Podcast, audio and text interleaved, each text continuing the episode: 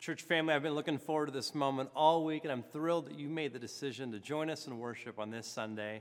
You know, we're all over the city, around the nation, and around the globe. And despite an unprecedented week that we just had, craziest perhaps week of our lives, there's this truth of God who is present with us. God's word is so unshakable that as we come to God's word in a moment, it's going to remind us of who we are, this life that we've been invited into and we're in the fourth week of our sermon series in the season of Lent.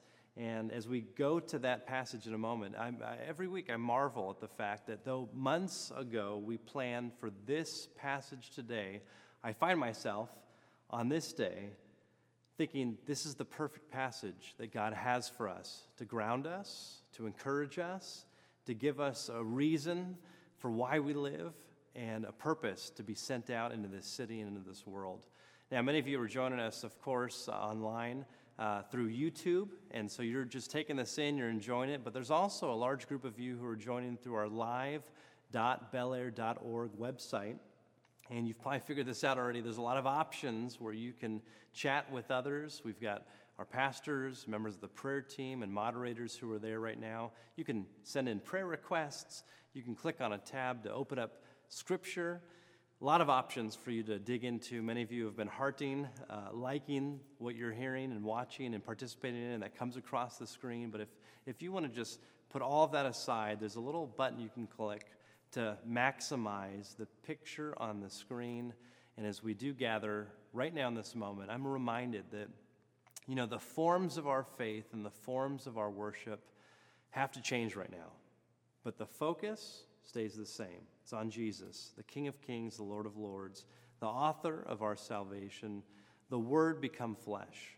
And so, right now, as we go to God's Word in Mark chapter 2, verses 1 through 12, it's such a great reminder that the written Word of God points to Jesus, who is the living Word, who is present with us, who invites us right now to bring our, our hopes, our fears, our anxieties, our worries to Him so that He can transform us in ways that nothing else can.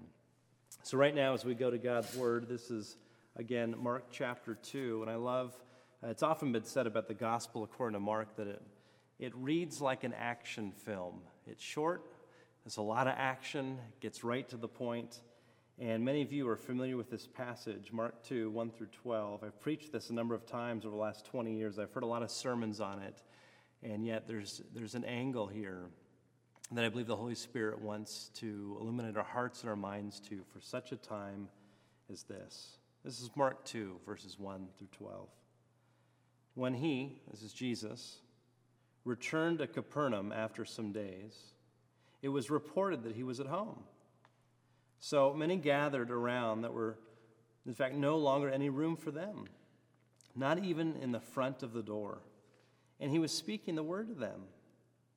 Then some people came, bringing to him a paralyzed man, carried by four of them. And when they could not bring him to Jesus because of the crowd, they removed the roof above him. And after having dug through it, they let down the mat on which the paralytic lay. When Jesus saw their faith, he said to the paralytic, Son, your sins are forgiven. Now, some of the scribes were sitting there questioning in their hearts, why does this fellow speak in this way? It is blasphemy. Who can forgive sins but God alone? At once, Jesus perceived in his spirit that they were discussing these questions among themselves. And he said to them, Why do you raise such questions in your hearts? Which is easier, to say to the paralytic, Your sins are forgiven, or to say, Stand up and take your mat and walk? But so that you may know that the Son of Man has authority on earth to forgive sins. He said to the paralytic, I say to you, stand up, take your mat, and go to your home. And he stood up and immediately took the mat and went out before all of them, so that they were all amazed and glorified God, saying, We have never seen anything like this. This, my friends, is the reading of God's word.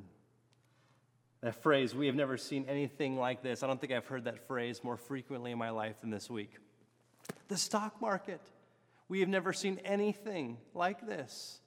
People going home away from work, away from school, away from the places where they normally do, and, and, and staying inside. We have never seen anything like this. Millions of parents losing their minds trying to figure out how to homeschool.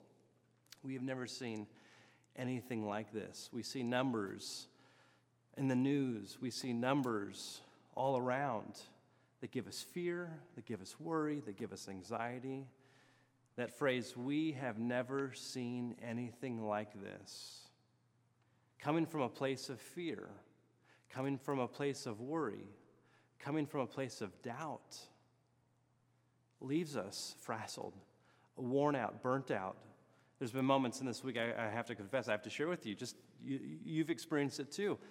In the midst of all the circumstances around me, it's easy for me to get distracted and to get overwhelmed and to say, We have never seen anything like this. And it's in those moments I have to pause, I have to take a deep breath.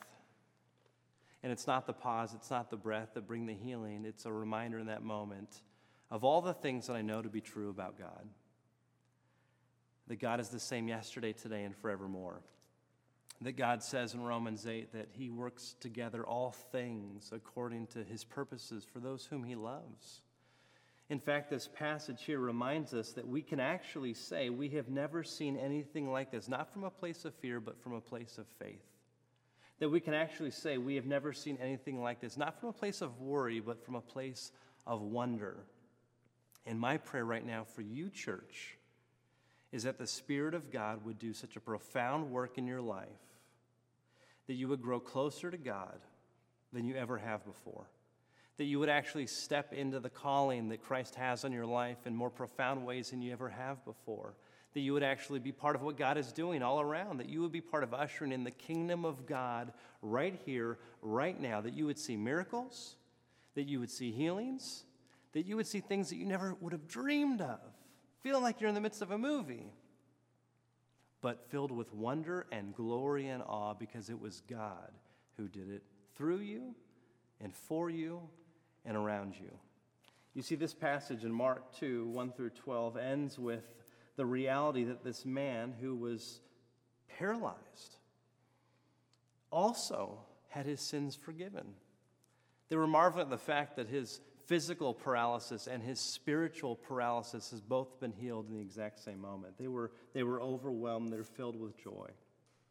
You know, so many times I've preached this sermon and I've heard sermons preached about this passage, and so often I've said or I've heard, we need to be those friends that grab the mat, that carry those in need to the feet of Jesus. And yes, that's true. In fact, many times I've even thought back to this moment in my life, it was about 10 years ago, where somebody who joined the church that I was a part of was actually paralyzed from the neck down. He joined the church and uh, was attending for a while, and he had not grown up in church and not been raised in a, in a home of faith. And so it was God's word that spoke hope and joy and peace into his life. His circumstances had not yet changed at all, and yet he had a different perspective on his life because he was beginning to realize the fullness of Jesus' love for him. That there would be this future reality that he would one day step into where he would be in God's presence, no longer physically paralyzed. That he would be able to dance and sing. That he would be able to embrace other people. That this future reality that he was one day looking forward to having, he knew that in faith, he could have a centeredness of joy and of peace right now. And so he actually he gave his life to Christ. He said, "Jesus, I want you to be my Lord. I want you to be my savior." And in that moment, his spiritual paralysis was healed. And he used that language. He talked that way. He says, "You know, I'm physically paralyzed, but spiritually I'm free. I have this perspective. I have this hope." And so, after a little bit of time, he came to us and he said, I want to be baptized. And so we're thinking, wow, this is great. You know, we'll, we'll sprinkle some water, you know, on you. And he said, no, no, no. I want to get into the baptismal. The church that I used to be at had this big tank. And of course, it's not about the amount of water, it's about what Christ has already done. And so the water is simply a symbol. And yet he chose, he says, No, no I, I want to I wanna get into the tank. So now we're thinking, okay, this is how are we going to do this? try to convince him, you know, it might be a lot easier just to, you know, sprinkle some water on your head. You know, it's not about the amount of water. He says, no, I want to get in the tank. And so it was a service. It was an evening service. There was hundreds of people there, and he came up, up onto the stage. We talked about it in advance. We thought, okay, you know, two of the biggest guys could pull this off. We could do this. And immediately I realized, as one of the two, I needed help. Somebody ran up from the seats. The three of us still couldn't get him up out of his chair and into the big tank. A fourth person from the congregation literally ran up onto the stage. They'd never been up on the stage before. And the four of us, truly, lifted him up, and it was the most physically awkward, uh, unelegant, least graceful thing possible. And we got him into the tank. And the smile on his face, the joy was just radiating off of him. I was filled with tears, being able to be one of four who carried this man into the tank. And so often, you know, we've thought about, you know, I want to be that kind of a person. I want to be able to carry people to the feet of Jesus. I want to be a servant. I want to be a leader. I want to be able to, to help usher people into the presence of God. I've never heard a sermon, and I've never preached a sermon that puts ourselves in the shoes of the paralytic. But what's so fascinating this week has really reminded me is that every single person on the planet right now is on a mat. We're emotionally paralyzed. We are paralyzed of knowing what's in store next week. Some of us are physically frozen. And it reminds me at this moment in time where our nation, where the globe seems to be coming to a standstill for a moment it reminds me that there's a truth in Scripture that says, spiritually, we are all born paralyzed on a mat. In fact, Jesus says in an amazing teaching in John 15, he says, I'm the vine, you are the branches. And he goes on to say, he says, apart from me, you can do nothing. I've never thought about that phrase this way until this week. He says, apart from me, you are paralyzed. Apart from me, there's nothing that you can do. Apart from me, there's nothing that you can do that's of good, of value in this world. And of course, Jesus is the giver of life. And so, any good that is done, even outside of somebody who's put their faith and trust in Jesus, truly is done actually because Jesus has given them breath, has given them life, has given them wisdom. There's this thing called the common good, where everything good in all of creation is actually a gift from God, whether people believe in it or not. And yet Jesus says to his followers, apart from me you can do nothing. In fact, Romans 3:23 says this that all people have fallen short. All people have sinned and they fall short of the glory of God. So this text reminds us that this isn't just about four heroes that come in and carry a friend to the feet of Jesus. Jesus says, I'm going to heal this man physically to remind you that I have the authority to heal people spiritually. That's the point. He says that we're all dead to sin. And he says, I can make you alive. And so, right now, as the whole world, in a sense, is on the mat, it's an opportunity for us right here, right now, to truly let that sink in that we need to be carried to the feet of Jesus. You know, every single week we have people in person, online, who join our services that haven't yet put their faith and trust in Jesus. It's not your good deeds that makes you alive. Uh, it's not your record of church attendance or, or your giving that makes you spiritually alive. It's nothing other than faith and trust in Jesus Christ. In Romans 6, it says that the payment of sin is death, but the free gift of God is eternal life through faith and trust in Jesus. And so every single week we have this opportunity where we can ask people to give their life to Jesus for the first time. And right here, right now, wherever you are, whether it's in Los Angeles or in the U.S. or across the globe, if you're hearing this right now, if you're watching this right now, and if you have yet to put your faith and trust in Jesus, I want you to know that these words are carrying you to the feet of Jesus. And Jesus wants to heal you. He wants to heal you first by giving you a new identity in Christ. He wants to heal you by giving you a hope that can't be taken away. He wants to heal you by giving you a purpose that is part of a family that can never be shaken. And He'll begin to heal you not just spiritually, but emotionally, mentally, physically, financially, in all the ways that only Jesus can. And He's going to do it in His own time, He's going to do it in His own way, He's going to do it in His own purpose and plan. Would you allow yourself in this moment to be carried to the feet of Jesus? And at the same time, there's a lot of people right now who are watching who have grown up in church, who are leaders in this church, myself included, who am realizing right now there's actually parts of me that are still spiritually dead, that need spiritual healing, that need actually Jesus to heal. And there's parts of me that need literally to be carried to the feet of Jesus. I was thinking about just in this last week, there was a moment where I was so overwhelmed trying to pivot our entire church family into this new reality, this new era. We have no idea how long this is going to go. But right now, we need to be the church more than ever, and we have to recalibrate as a staff, as leadership, as a church family. Uh, I, I'm overwhelmed still at the loss of so many things that I still get and hear. There's people who have lost kids in childbirth this week. There's people who have lost jobs this week. There's people who have lost their retirement fund this week. There's seniors that have lost their senior year, prom, graduation. There are people who have lost projects that they thought that they had that have now dried up.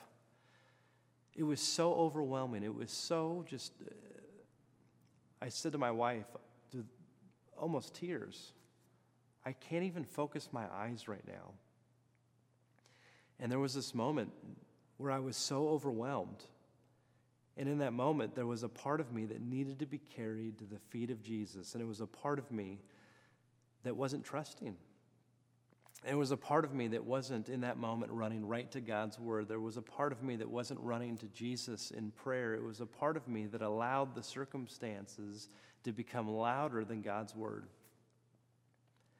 So, I, as somebody who's been following Jesus for 20 years, a pastor, I need to be carried to the feet of Jesus.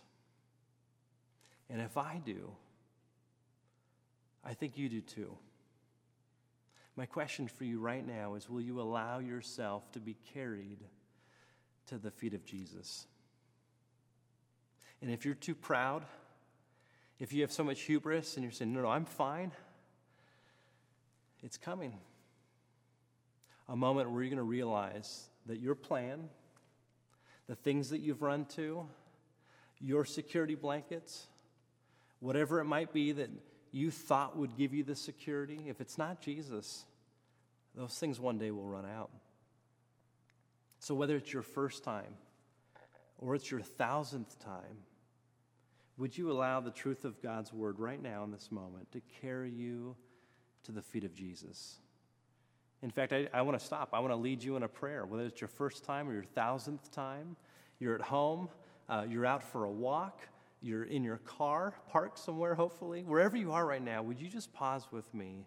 And I want to pray for you, and I'm going to lead you in a prayer because we can't move on past this moment talking about how we're going to be the church, how we're going to serve, how we're going to love, how we're going to lift this city up, how we're going to meet the needs of those around us until we allow ourselves to be carried to the feet of Jesus. So let's pray. Jesus, There's a mat that we're stuck on. There's a mat that is holding us back from the true freedom and the life to the full that you promise. For some of us, that's fear. For some of us, that's overwhelming anxiety. For some of us, it's anger. For some of us, it's simply not trusting you in certain areas of our life. Or for some of us, it's not trusting you for the first time. So, Jesus, whether it's been the first time or the thousandth time, we can pray this prayer again. Jesus, I'm at your feet. You see the fullness of me. I need your healing in all the areas that I'm not even aware of. So, Jesus, you be you. Be the healer. Be the Lord. Be the King. Be the Savior that I trust that you are. Do that healing work that only you can do. I confess you as Lord. I confess you as Savior. You heal me spiritually and you bring me from death to life. May that change my perspective in this moment. May that reorient me to the circumstances around me. May it cause me to run to you. May it cause me and those around me to say, I have never seen anything like this. Jesus, we thank you that you're faithful. We thank you that you're a rock. We thank you that you're a redeemer. It's in your name, Jesus, we pray and we say together. Amen. That's a prayer I think I'm going to have to pray every single day this week, this month, perhaps this year. When you allow yourself to be carried to the feet of Jesus, you begin to not only get healed, but then you get a purpose. You get to be part of God's kingdom work here on earth as it is in heaven. And these friends, they've already been healed by Jesus. They've already been set free by Jesus. They know that it is Jesus who is the answer, who is the author, who is the perfecter, who is the Prince of Peace. And so they know that it's worth fighting the crowds, ripping the roof off to just get this person who is in need to the feet of Jesus. And so when we are healed, we can become healers ourselves. When we have been redeemed by Jesus, we can be ambassadors of that redemption for other people. And as a church, there is no time like the present, right now, that our city needs us, that our nation needs us, that our world needs us. There's so many ways in which we as individuals and as a church family can reach out and lift up those around us in need. Maybe it's somebody who's a loved one, maybe it's a coworker, maybe it's a neighbor. Don't wait for the staff to put together a program for you to go out and be the church. We are ramping things up and we want to equip you and we want to resource you. In fact, you can go online right now to belairpres.org forward slash outreach. There's three key areas in which there's need right now in the city. Uh, many of you can uh, join online and to share with other people what God is doing. You know, right now, actually, it's an interesting moment. You could actually, right here, you could pull out your phone. You know, we always have that meet and greet moment where we're going across the sanctuary, we're greeting one another. Why don't you do this? Why don't you pull out your phone? And if you're watching it on your phone already, you can minimize this and I'll come back to it in a second. But why don't you just text somebody in your contact list and say, I'm experiencing a worship service right now at belair.org forward slash watch. I thought of you. Would love for you to watch it. You never know if by using your phone, how that might enable somebody to get to the feet of Jesus. In fact, why don't we reframe these for, for a moment? We live so much of our lives on this thing. Maybe as many hours as that paralytic was on the mat. I mean, from sunrise to sundown. We're on these things. You can hold on to this and you can use it to lift everyone up that you can reach with this. We're at a place and time where you don't have to physically be present to carry somebody to Jesus Christ. It can be a text, it can be a phone call, it can be a video chat, it can be sharing something of hope where you can carry somebody to the feet of Jesus. So, would you this week be one of those friends? You don't have to see them physically. You can practice that spatial distancing if you want, but you can use this thing to lift other people up. And I'm going to trust you're going to pray to God about it, that you're going to go to God and say, bring people to mind, and I guarantee you that as you do that, you will begin to do things and say things and believe in things and have the courage that you've never had before. And you will begin to say, and people will begin to say, We have never seen anything like this. Where's your joy come from? Where does your peace come from? Where does this, this boldness come from? It comes from Jesus, the author, our rock, our Savior. So as we are sent out in worship in a moment, would you commit to be a healed healer? You've got to come to Jesus first. You've got to allow Him to do the work in you. And as we are sent out to worship Him, to proclaim Him with our lips and our lives, the world will be changed. There's no going back. We can reclaim this moment for the glory of God, who is unshakable in this moment. Let's pray. Jesus, I thank you that you tell us in Scripture that even the gates of hell can't prevail against your church.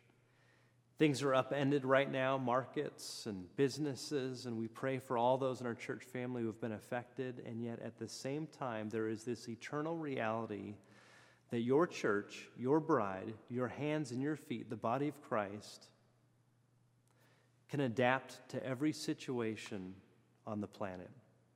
That there is nothing that can happen that can thwart your purposes and your plan. So, Jesus, through the power of the Spirit, would you empower all of us? to be ambassadors for you. Would you send us out with your love, with your hope, with your truth? Jesus, we thank you. And as we turn to you in worship, you are worth it. Let's praise our King. Amen.